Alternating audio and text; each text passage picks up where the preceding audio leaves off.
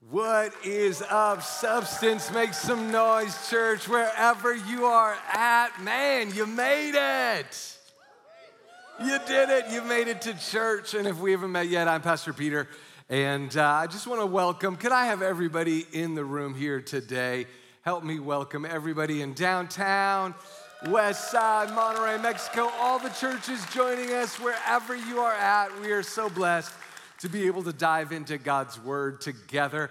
Uh, but before we do, I, I want to set it up with a little story. I, I, many of you guys know I love reading a lot, and I, I uh, was reading a newspaper article a long time ago about uh, a junk collector in England who would go around and he would he would antique, but he would also kind of he would look for scrap metal, and then uh, he would you know buy it, melt it, all that kind of stuff. And of course, his this particular this junk collector he had a grandson who bought one of those uh, little dart guns. Remember those dart guns with the they probably don't even make them anymore because they're not safe but uh, i used to i used to get the little rubber darts and then terrorize the dog with it. You know what i'm saying? They're perfect.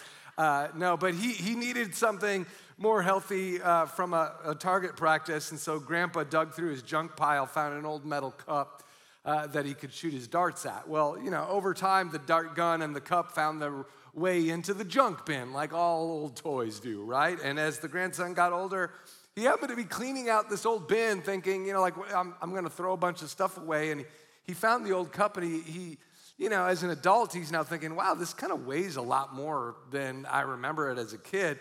And uh, the cup is kind of artistic, had a face of a woman on both sides uh, of this uh, cup, and it looked like it was made out of like brass. And so he thought maybe it's worth something, the old scrap.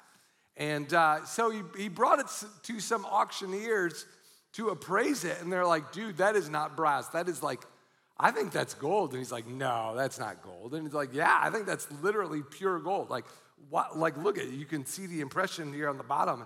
And, and then he realized oh, maybe this is worth something more. And so he brought it to an antique dealer, had him look at it and, and appraise it. Okay, get this. Um, that little toy cup that he used for target practice was an ancient Persian relic dating back to 400 BC from the Achaemenid dynasty, okay? It was a solid gold chalice forged from a single sheet of gold worth almost a million dollars, okay? So, a museum piece. Okay, now when I heard that story, it kind of made me think. I, I, I wonder if the junk I have in my life is worth that much, and the answer is no. Uh, some of you are like, that's, that's how I justify hoarding. It's like, you know, it could be worth something. No, but for real, I, I, I thought it's kind of a great metaphor for a lot of our lives. There are certain things in our lives that are probably worth more than we're esteeming them. I think there's things in our lives, priorities that we're under prioritizing, and, and uh, things that maybe we're not esteeming enough value to. I always tell Parents, hey, love your kids even more than you want to. You know, love your marriage even more than you feel like.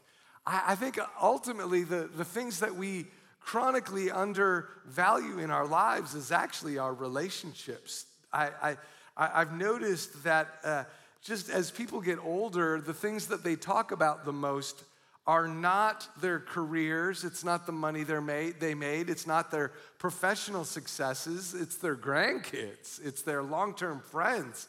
Uh, you know, I, I, don't think people are, are, are overly concerned about. Uh, uh, you know, the, the, a lot of the success that like 20 somethings and 30 somethings kind of obsess over uh, are, are just not as big as maybe you think. And, and so the, it's relational wealth that's really the most important thing. And, and that relational wealth doesn't merely apply to heaven, like winning souls and things like that. I, I, I, you have to understand, relational wealth actually applies right now in this life. Many studies show that the odds of surviving cancer, stroke, heart disease doubles based on how many friends you have. In fact, actually, friendship factor actually has a huge impact on happiness. Your odds of overcoming addiction, working out, you're 37% more likely to work out if you've got good friends in your life, the more socialized you are. You name it, it doubles in a good way, positively. And, and church, that's why we're always talking about getting you more connected on ministry teams and small groups. It's just that you need these relationships even more than you might feel like it. And of course, But, but here's the paradox of relational wealth, okay? That, that what makes relationships so complicated is that intimacy also creates conflict. I mean, the very friends that help you work out are also the ones that irritate you the most. What is up with that? They hold a mirror to your, your flaws and they, they confront you, they hold you accountable. And does anybody know what I mean? It's like the more friends we have, the more likely we are to be called out on things like attitudes or, or bad habits. And so I, but, but here's how we can, we can work that out. I think a lot of times the reason why a lot of people run from relationships is simply because they don't have the negotiation or confrontation skills in order to navigate healthy conflict. A lot of us, we have a, we've inherited dysfunctional approaches to managing conflict and so as a result, we think, oh, we're better off being isolated. When, the, uh, when, when reality, it's the exact opposite. No, you need relationships. You just need to learn how to deal with them in a healthy way. And I, I'm convinced a lot of us don't know how to fight fair. We don't know how to fight like heaven, if I could say it that way. A lot of people, they, they've inherited negotiation skills from, from dysfunctional families or, or, or we just simply don't understand what the biblical approach to fighting really looks like. Hence our series called Fight Night. It's really all about healthy fighting. What does biblical confrontation actually look like? Healthy versus unhealthy. How do we do it in a way that transforms pain rather than transmits pain? Okay, and, and here's the good news, okay? The Bible actually gives us all sorts of supernatural advantages that can change our coworkers, change your boss and your employees. Come on, somebody, you need that. It can change your marriage, it can change your parenting, it can change your extended family. But I think a lot of Christians, they don't even, they, they rarely tap into these supernatural advantages simply because they haven't truly ingested what the Bible teaches on conflict and, and, and really pull those promises from heaven down onto earth. And so, to start, what we're gonna do is, is this week, I'm gonna talk about kind of the fundamentals, okay? So, this is kind of the building blocks. Five fundamental hallmarks of biblical confrontation. And if you're willing to pay close attention, I'm just telling you, I guarantee you at some point, they're gonna spare you from unnecessary relational fallout. And so, everybody, repeat after me I wanna be life giving. Now turn to your neighbor and say, Don't be life sucking. You know which neighbor you need to turn to, okay? Yeah, yeah, don't do it. Don't, don't do it. Okay, now I now just just to be helpful, I, I made you all a digital handout that has uh, a lot of additional references. And so if you take out your phones, your little cameras, it should give you a little link automatically. And so I'm going to stand here very awkwardly and just pose here so that you can just point your camera at the screen or wherever you're at. Or if you're watching later on, just, just uh, honestly, just Google Fight Night and then Peter Haas, and the, the notes will show up. But I, I'm gonna give you dozens of additional tips and tricks that are gonna help you figure out how to so even if you have a very tough case situation maybe you're you're in a you know like what about my boss what about my spouse and what you know they're hopeless. No, they're not hopeless. There's actually a solution for every situation. And I'm going to be giving you all sorts of really a book's worth of conflict handouts are going to be uh, arriving on my blog over this, this coming week or two. So just make sure you check that out. But here's the idea, okay? Let me, let me give it to you like this. If you and I are followers of Christ and someone hurts us, offends us, or maybe you're just hey, you see a habit in someone's life that is wrecking their, their life, okay? At some point, you're gonna have to do these five ideas, and there's, there's an order to them. The, the five hallmarks of biblical confrontation, there's a sequence to it, and if you do it right, I'm just telling you, it's gonna keep the train on the rails a little bit more, okay? So somebody offends you, or maybe you see something that is critical in someone else's life. This is what the Bible says that we're supposed to be doing, okay? Number one, confrontations must be done gently and with humility, okay? So if, if our confrontations are not gentle, unfortunately, there's a, lot of con- there's a lot of Christians who confront the exact opposite of this. But as you're about to find out, there's millions of Bible verses really that address this. 2 Timothy 2:24. And the Lord's servant, what we're about to read, is this is a description of what the Lord's servant must do. If you are a follower of Christ, the Lord's servant must not be quarrelsome. Man, I think a lot of times you, watch the news, you watch politics, it's the exact antithesis, and we catch the spirit of the world rather than changing the spirit of the world. The Lord's servant must not be quarrelsome, but must be kind to everyone.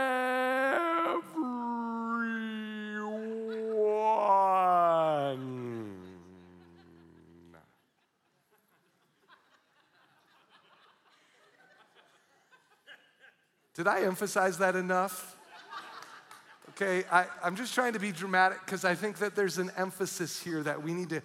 The Lord's servant must not be quarrelsome, but must be kind to every. What is kindness? So I, I hate to even break it down like this, but I'm just saying, what is kindness? Well, the Bible actually tells us wisdom from heaven is, is pure, peace loving, it's submissive, it's sincere. Uh, James 3:17. Okay, kind to everyone, able to teach, not resentful. Opponents must be ge- gently instructed in the hope that God will grant them repentance, leading them to a knowledge of the truth. Gently. In other words, there's something about a, you know, a gentle confrontation that enables people to repent. I wonder how many people are incapable of repenting to a rebuke simply because we didn't do it right. We actually created, actually, a rebuke can create rebellion, Romans 7 which is the exact opposite of what we want. That's why, so if I could summarize it, maybe modernize that scripture, I think the Apostle Paul would say Christians never write snarky social media posts. And some of you are like, no, that's my gift. no, that's not your gift. You know what I'm saying? People are just unfollowing you. I, I think a lot of times we confront not because we actually love people, because it makes us feel good. It's catharsis. In other words, us sharing our truth actually has nothing to do with uh, transforming pain. It's us just making us feel good. Like, ah, I feel so much better now that I vomited all over the world. You know what I'm saying? Listen, uh, like, again, the Lord's servant must not be quarrelsome, okay? That's, again, wisdom from heaven, James 3.17, is peace-loving and submissive. I wonder how many of our expressions really don't qualify. It's why, it's why like in our family, we made our kids all memorize Ephesians 4.29, um, which is, do not, let any do not let any unwholesome talk come out of your mouth, but only what is helpful for building others up that it may benefit those who listen. In other words, if, if it's not helping people become better, then just don't say it. And, and sometimes it's not even what we're saying, it's how we say it, okay? It's the spirit in which we say it, okay? So that leads to the second attribute of biblical confrontation. This should be dripping from Christ followers. We run to tension quickly. To te- in other words, we don't run from tension, we run to tension. We don't brood, we don't stew, uh, we immediately call people up. In fact, actually, Ephesians 4 uh, 20, 26 says, Don't even let the sun go down on your anger. Don't even let a day go by without a phone call. In fact, actually, uh, Matthew 5:23 basically says, "Don't even bother worshiping if you're offended. Go straight to the person. Don't pass go. Don't collect $200. Don't whine to your five friends. Don't listen to country music in the dark. I'm just trying. I'm, I'm, I'm, I'm preaching to somebody, right? And why? Why does the Bible say do it quickly? Why does the Bible say, well, well a lot of times we actually, our, our assumptions are wrong. And so we're actually stewing over wrong information. Uh, and, and it creates, you have to understand, what it does is when we, when we delay, it creates an environment, a lot of times in our heads, where the devil can whisper almost anything to us and that will ultimately disunite us. Well, why does the devil want to disunite us? Because again, there's super mega power in unity, the Bible says, Matthew 18. 19 and 20, that if two or three of you bind anything on earth, it's going to be bound in heaven. Well, the devil hates that. He doesn't want unity between any two people. And so he's going to do anything he can to divide. And, and so Jesus says, deal with tension quickly because ultimately it's robbing you of power, the miraculous. You don't have miracles in your life because there's actually disunity in your life. There's, there's tension, and the devil's exploiting it. He's whispering things that aren't even necessarily true. And so, run to tension. A lot of times, you're going to realize, oh, that wasn't even a big deal after all. Even when it is a big deal, Again, confrontations, number three, the third step, is they must be done privately. Going to the source of the problem first. Let me give you the evidence of it. Jesus was talking about conflict in Matthew 18, 15 through 16. If your brother or sister sins, go and point out their fault just between the two of you, not at Thanksgiving dinner not in front of all your friends, not in front of, not on social media, okay? You go privately, just between the two of you. If they listen to you, you've won them over. Awesome. It's great, okay? But if they will not listen, okay, even worst case scenario, Jesus is saying, hey, take one or two others along, just some, you know, again, a mutual uh, third party so that every matter may be established by the testimony of two or three witnesses. In other words, he's just saying, hey, just make sure that because sometimes you're all up in your head, you're hearing things that, that aren't necessarily being spoken. So bring in a third party that can kind of help both of you think straight.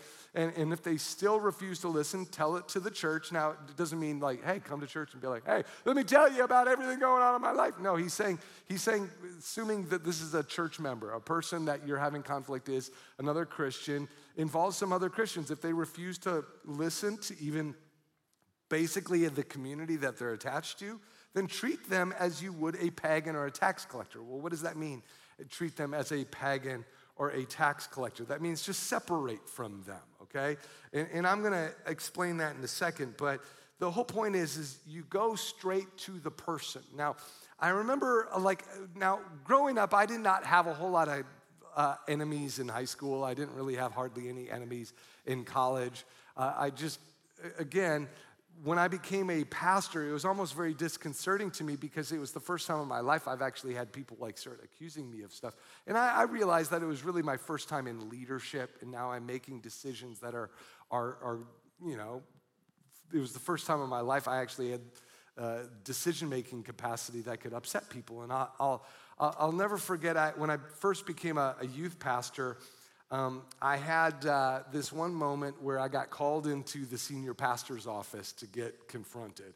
And I knew it was not good because uh, the, the text was not very happy. And my senior pastor, my boss, was standing there. And there were two elders standing next to him, and they did not look happy whatsoever. And the moment I walked in, one of the leaders in the room just exploded on me. Past, like, Pastor Peter, I've like, I am so disturbed by your behavior, and just started going off. And I'm like, my, what do you mean?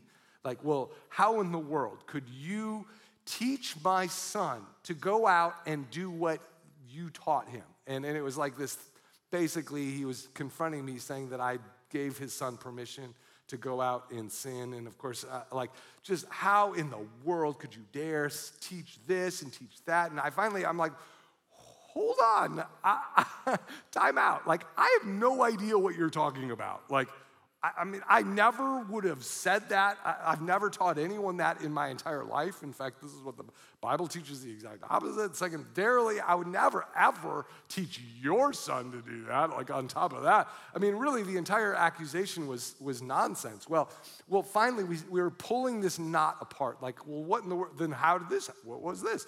And we, by the time we got to the bottom of everything, it turned out that his son got caught lying and he covered it up with another lie and said that, well, I gave him permission to do this. And none of it ended up being true. His son ended up owning up to it. And, but here was the problem that by the time we got to the bottom of it, uh, this leader had already talked to like 12 people by that point and you know including spouses and, and and literally as the confrontation was happening i'm getting all these church members texting me is it true that you taught elder so and so's son that he could go out and do this stupid thing? And i'm like oh my gosh like people chill you know like what the heck? And, and now i'm overwhelmed because now i'm thinking cancel everything you were about to do for the next two weeks because now i have to do like 13 coffee appointments to clear up your, my reputation and so finally, I, I, looked at the, this particular leader and I'm like, why didn't you just come to me first? Matthew 18, 15. Why didn't you come to me privately? And, and, and he was pretty honest. He was like, well, I'm, I'm sorry, Peter. Actually, to be honest, I was scared. I was scared. And so I decided to just talk to my spouse, and then my spouse got alarmed, and then we both decided we wanted advice, and so we went to our friends and talked to them about it. And then all my friends were all kind of whipped up, and we decided, let's go to your boss. And I'm like, well, I want to punch you in the face. Does that mean I get to do it?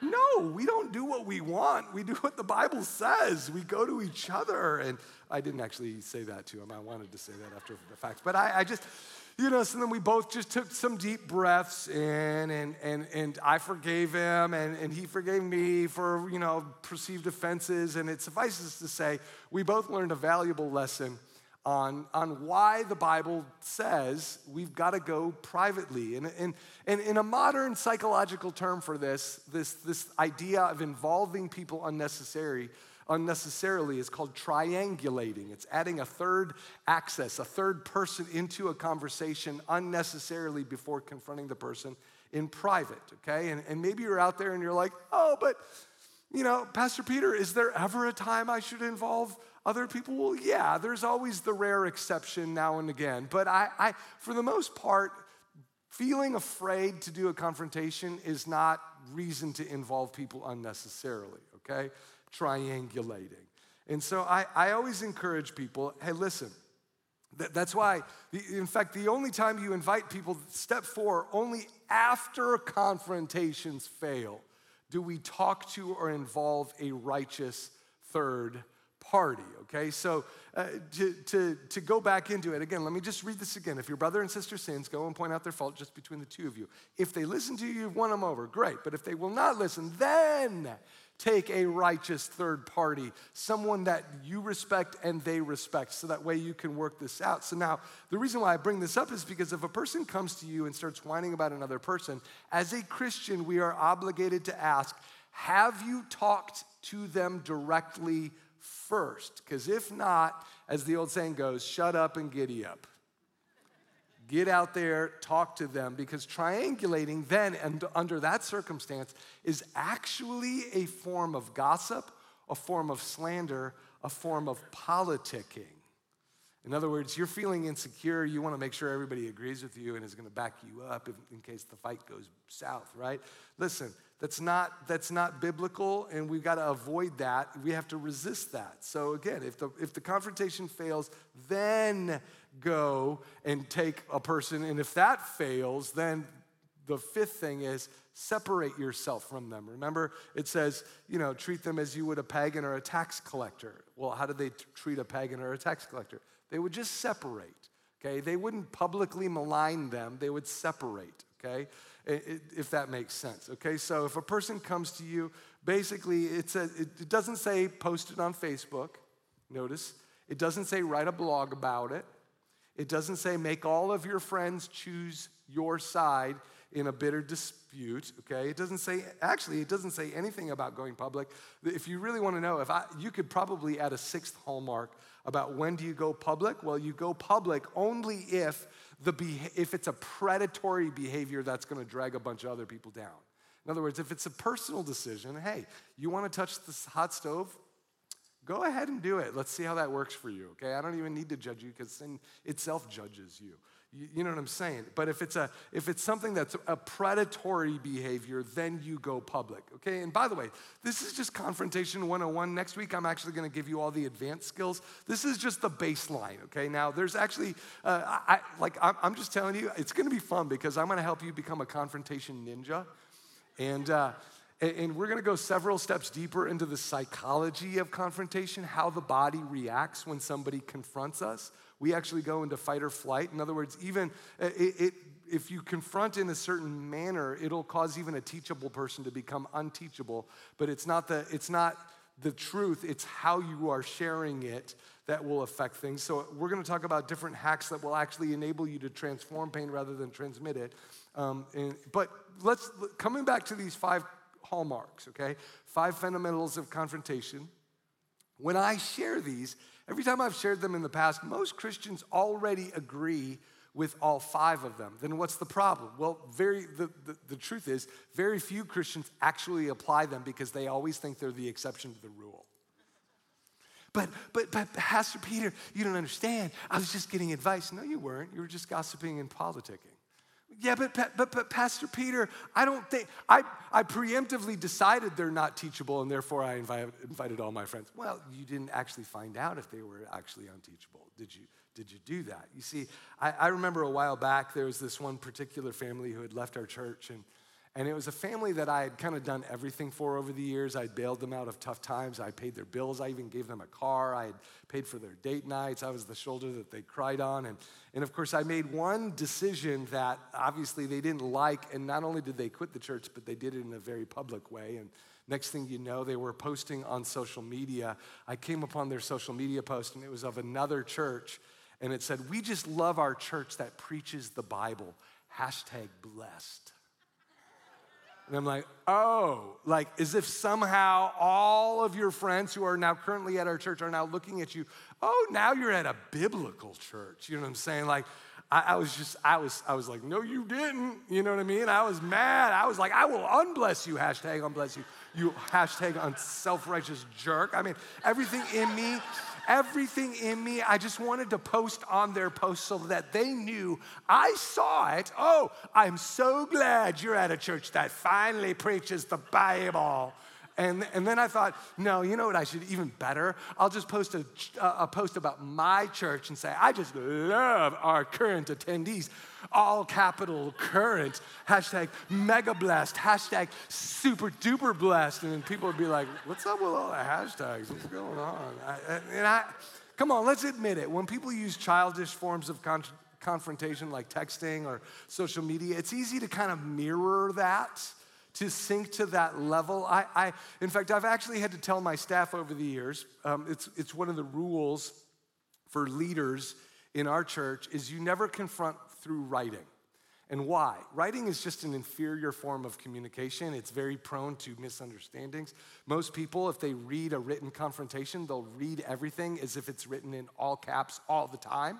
Even if your heart wasn't to be all caps, I think a lot of times when people write out their confrontations, they also say things they would never say face to face. There's something about looking someone in the eye that maybe softens it a little bit, that allows you to maybe even communicate your heart a little bit more that, that, that a, a, a written word will never be able to do. And so I'm always telling my staff hey, if someone writes you a snarky text or email, never, ever, ever respond with the same medium, always upgrade the communication. Upgrade it to either at least a phone call, if not ideally face to face, just because it, it, softens the whole conversation. You start to see, oh, this is a spirit for, a, this is a person whom Christ died for.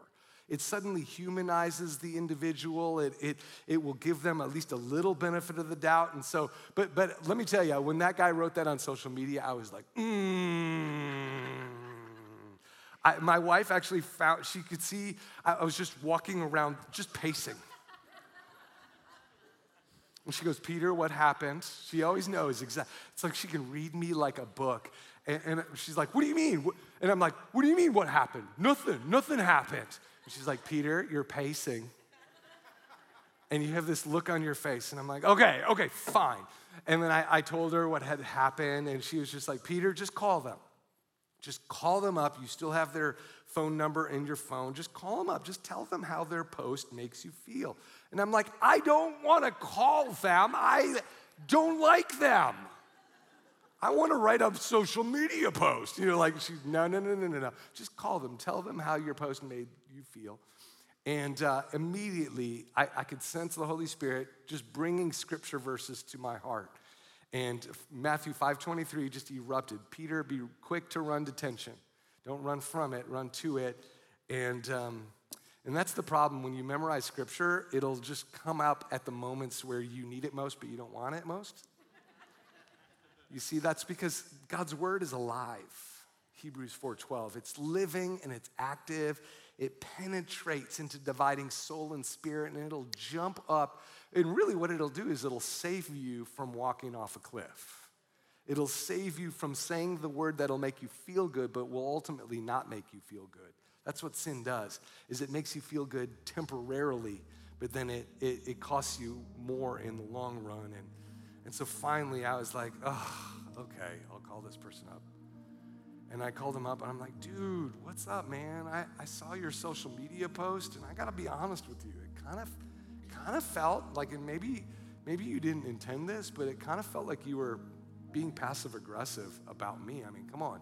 You know, like you have a million friends following your social media, and you know it looks like a very, very clear comparison, like an attack on our church. And, and you know, at first he denied it, but then all of a sudden he was like, fine, okay, you want to know the truth?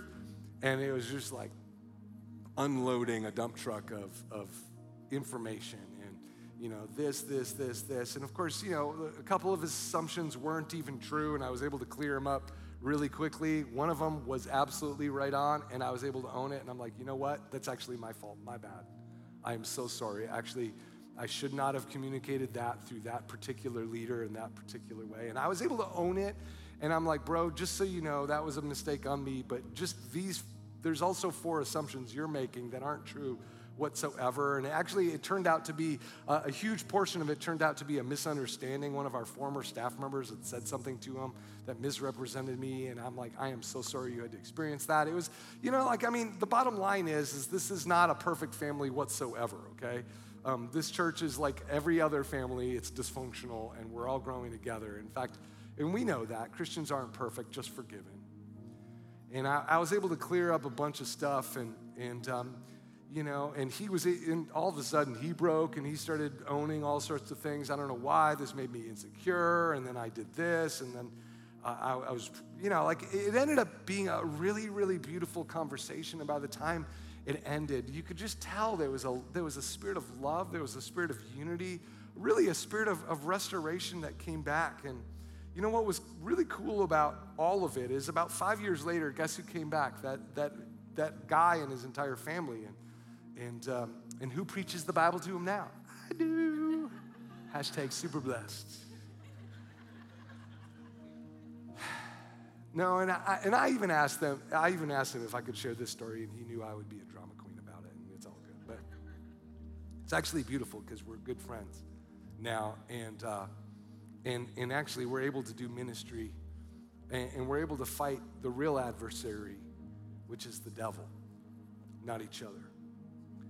And here's the deal, church stories like these are, are, are actually, it's not even evidence of dysfunction. Ironically, um, I believe that God will intentionally allow certain misunderstandings to come to the service because He knows if they're handled appropriately, it'll actually result in a deeper level of unity and a deeper level of intimacy, and it will even allow a deeper level of agreement and power to flow in that relationship. In fact, some of the most powerful relationships are the people that you've had good, you've, uh, like, I love the relationships where I've had several good fights that have been repaired. Fight and repair, fight and repair. In fact, actually, uh, the, the relationships where you've had several blowouts with that you've actually, and yet you're good now, those are some of the most strong, stable relationships you could possibly get. It's kind of like a, a, a, broken bone. I, I broke my left arm uh, like way back in high school, and it's actually a stronger bone now than this one. And, and I, I think about how, it, how if, if you allow Christ to come into some of those relationships, it can actually be more powerful if it's handled correctly. Does that make sense? That's why the Bible says, love each other deeply 1 Peter 4 8. Above all else, love each other deeply because love covers over a multitude of sin. And what is love? Well, uh, the Bible defines it, 1 Corinthians 13 4. Love is patient, love is kind. Well, when it says love is patient, the Greek word translated patient means way more than patient. It's a Greek word called makrothumia, and, and it's translated patience because that's kind of the best word you can come up with in English. But really, what it, it carries a greater term, and it, it's this the capacity to be wronged and not retaliate. That's what makrothumia is. Love is patient, the capacity to be wronged and not retaliate. Think about that. Can you imagine if you and I were saturated with makrothumia, saturated with an ability to be wronged and not retaliate? You see, that's really what Jesus was saying with turn the other cheek. He wasn't saying be a doormat and have no boundaries. He was saying, no, you have to understand the nature of all relationships are that somebody's gonna hurt somebody. And so that's why we've gotta be good at not retaliating instantly. Because listen, if you if you have makrothumia, God can actually use you to actually help a lot of people. And how do we get it? How do we increase makrothumia in our lives? Well, 1 John 4 19 says, We love because he first loved us. In other words, we receive the love of God as freely as you have received, freely give, Matthew 10. In other words, it flows in you and through you. While we were still sinners, Christ died for us. Romans 5 8. We remind ourselves of that, that God actually gave us this type of love, unmerited favor, so we can actually return it through other people. But that's why we surrender and worship, is because we're filling up so full that it just naturally flows out of us. And here's the truth every single year I've been a leader in the body of Christ, God will expand my capacity to be patient through irritating people. The presence of irritation is not automatically dysfunction. It's how you deal with it. And, and is it because God is mean? Is he just trying to afflict me with tough people? No, the opposite is because if he knows that I can help be a conduit that transforms pain, guess what? He's going to trust me with as many people as possible. Why? Because he wants to populate heaven and depopulate hell. And guess what? He wants to use you to do it. And how does he do it? Makrothumia. You being filled with love. Intimacy is forged through conflict. And if you and I can learn how to handle that conflict, and how do you how do you handle conflict without becoming weird? Well, here's the secret. Be grounded in the love of the Father. Just one last scripture. And we just think about this. We know that God causes all things to work together for the good of those who love Him and who are called according to His purpose. He's always working it out for your benefit. Always, always, always, always, always. No human can rob you of the blessings that God intends you to have. Can they temporarily delay it? Sure. But you know what? Ultimately, if you would just surrender to God in the middle of that, He's gonna guarantee that not only you get justice, but that you get restitution. You get paid back even more. In fact, God is gonna make sure that you are so taken care of that someday you might even thank God that He allowed that to happen because you're gonna have wisdom, insight. God is gonna make sure that He takes care of you. He's always working things out for your benefit. You don't have to worry about other people taking things from you your reputation, uh, coworkers butting in line for your promotion, your boss not giving you a fair shake, your spouse not really listening to you. We don't, the reason why we're able to be patient with all of those people is not because God wants you to be a doormat, but because He's like, hey, hey, loved one, if you can trust me, and show them love, even in the midst of this circumstance, I'm gonna so take care of you that you're actually gonna be glad when all this is over. You see, when we're secure in the Father's love, it gives you an unlimited supply that you can share with other people. Why? Because you know that you know that you know that you know that God is to cause things to work together for you. You just have to chill. Let him use you. And so here's what I want to do is I want to end with this. Just who is maybe the person who is irritating you the most right now? Who, you, who are you most intent? Who, who, who is the person you rehearse their sin more than anyone else? And maybe it's not a who, it's a what. It's an institution. Maybe some of you get really passionate about politics. I want you just to even uh, just allow God to point these things out because those are the areas where the devil might try to trap you. And I want you to ask yourself in those areas are you are you applying the biblical pattern of confrontation so that you could transform it rather than transmit pain? Father, you see all the people in our lives. And Lord, some of us are carrying some pretty deep wounds. And only you can heal them, Lord. There is no earthly circumstance that will ever satisfy us or heal us aside from you. And I just pray for your life to flow into that situation. I pray that whoever has been hurt or victimized, that you would know, that they would know so deeply in this moment that you are taking care of that situation 100%. 120%. You're going to go above and beyond to make sure that person is taken care of. Lord, I pray that, that we would just receive that life so thoroughly in this moment that you would enable us to do the unthinkable, and that's walk in forgiveness and love. In fact, right even now, I have this sense that some of you, you're holding on to unforgiveness because you think that's how you get justice, and yet the Lord would say, no, no, no, no, no. Forgiveness is, is not letting people off the hook, it's letting them off of your hook and putting them on God's hook. It's actually removing yourself as the conduit of justice. And God said, I never designed you to be the conduit of justice. I designed you to be the recipient of my love, the peacemaker. Father, I pray that you would release us from catching the spirit of the world and that we would actually be a part of something greater, and that's your kingdom.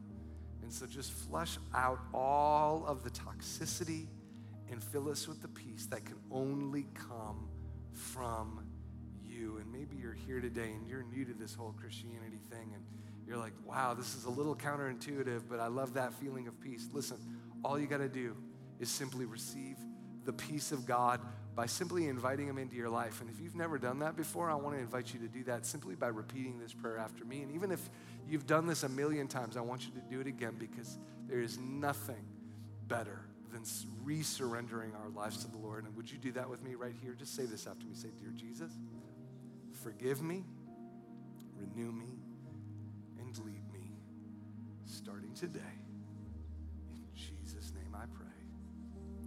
You with that prayer, say amen. Amen. I'm just telling you, church, God wants to transform your relationships, and his plan is good. And and I'm just gonna tell you, you're gonna become relationally wealthy and you are gonna reap the dividends of heaven as we move forward through this series. Amen. With all that said, though, we're gonna have our campus pastors come on up and tell us where we're gonna go next. I love you guys. We'll see you next week.